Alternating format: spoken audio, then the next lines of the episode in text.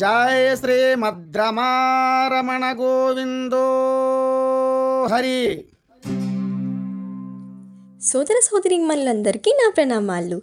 ఈ ఎపిసోడ్లో మీరు వినబోతున్నారు వినాయక చవితి కథ. ఇంకా కథలోకి వెళ్తే పూర్వం గజాసురుడు అని రాక్షసులకు ఒక రాజు ఉండేవాడు. ఆ రాక్షసుడికి ఒక శక్తి ఉంది. తనకి కావాల్సినప్పుడల్లా తన తలని ఏనుగు తలలాగా మార్చుకోగలడు. గజాసురుడు మహాశివ భక్తుడు. అయితే శివుణ్ణి మెప్పించి వరం పొందటానికి తపస్సు చేస్తాడు. గజాసురుని తపస్సుని మెచ్చి శివుడు ప్రత్యక్షమై నీకు కావలసిన వరం కోరుకో ఇస్తాను అంటాడు. అప్పుడు గజాసురుడు నువ్వు నా ఉద్ధారంలో అంటే కడుపులో నివసించాలి అని వరం కోరుకుంటాడు. అప్పుడు శివుడు అలాగే జరుగుతుంది అని వరం ఇస్తాడు. అప్పటి నుంచి శివుడు గజాసురుని పొట్టలోనే ఉంటాడు. ఈ విషయం తెలిసిన పార్వతీదేవి ఆందోళనకు చెంది విష్ణుమూర్తిని ప్రార్థిస్తుంది.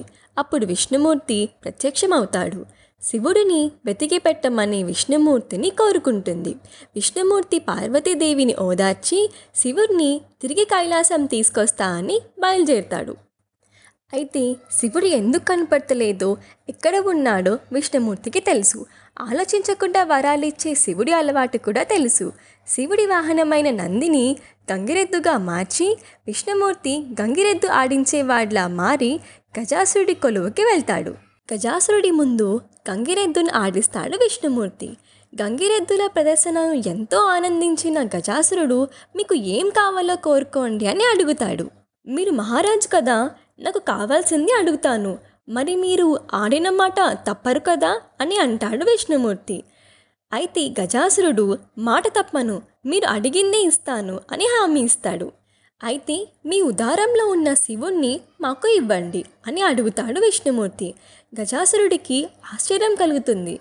అదేంటి? శివుడు నా ఉదారంలో ఉన్నాడు అని విష్ణుమూర్తికి పార్వతీకే తెలుసు అని తన మనస్సులో అనుకొని ఆ గంగిరెద్దు ఆడించేవాడిని విష్ణుమూర్తే అని గ్రహిస్తాడు.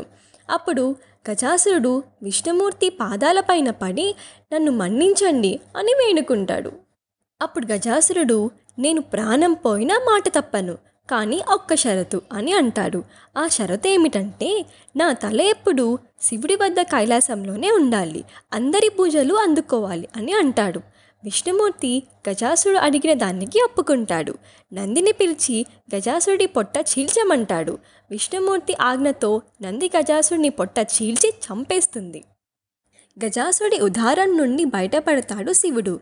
గజాసురుడు చనిపోయాడని శివుడు తిరిగి కైలాసం వస్తున్నానని తెలుసుకున్న పార్వతీదేవి శివుడి కోసం ఎదురు చూస్తూ ఉంటుంది. స్నానం చేసి వద్దామని అనుకుంటుంది. తన వంటికి రాసుకున్న పసుపుతో చిన్న బొమ్మని చేసి ఆ బొమ్మకి ప్రాణం పోస్తుంది. ఆ బొమ్మని కాపులా పెట్టి నేను స్నానం చేసి వచ్చే వరకు ఎవరినీ లోపలికి రాకుండా చూడు అని చెప్పి పార్వతీదేవి అభ్యంగన స్నానం చేయటానికి వెళ్తుంది. ఆ బాలుడు ద్వారం వద్దే కాపలా ఉంటాడు. అయితే అదే సమయంలో శివుడు కైలాసం వద్దకు వస్తాడు. లోనికి వెళ్తుండగా ఆ బాలుడు శివుణ్ణి అడ్డుకుంటాడు. శివుడికి కోపం వస్తుంది. అడ్డుతలుగు అని గర్జిస్తాడు. ఊహు లోపలికి వెళ్ళటానికి నేను ఒప్పుకోను అని అంటాడు ఆ బాలుడు. దానితో కోపంతో ఉన్న శివుడు ఆ బాలుడి శిరస్సుని ఖండిస్తాడు. లోపల నుంచి వచ్చిన పార్వతీదేవి అది చూసి ఎంతో దుఃఖిస్తుంది. అంతా తెలుసుకున్న శివుడు పార్వతీదేవిని ఓదారుస్తాడు.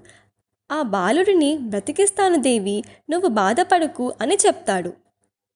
శివుడు తన సేవకులని పంపి ఉత్తరా దిశగా తలపెట్టి పడుకున్న మొదటి ప్రాణి తలను తీసుకురమ్మంటాడు. శివుడి యొక్క సేవకులకి ఉత్తరా దిశగా తలపెట్టి పడుకున్న గజాసురుని దేహం కనిపిస్తుంది.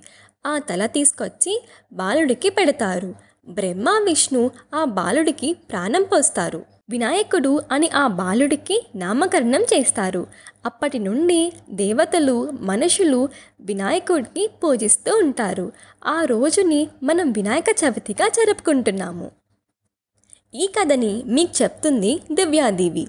ఈ కథని మీకు ఎపిసోడ్ రూపంలో చెప్పడం కోసం రాసింది ప్రశాంత్ మువ్వ. ఓం గన్ గణపతాయ నమ.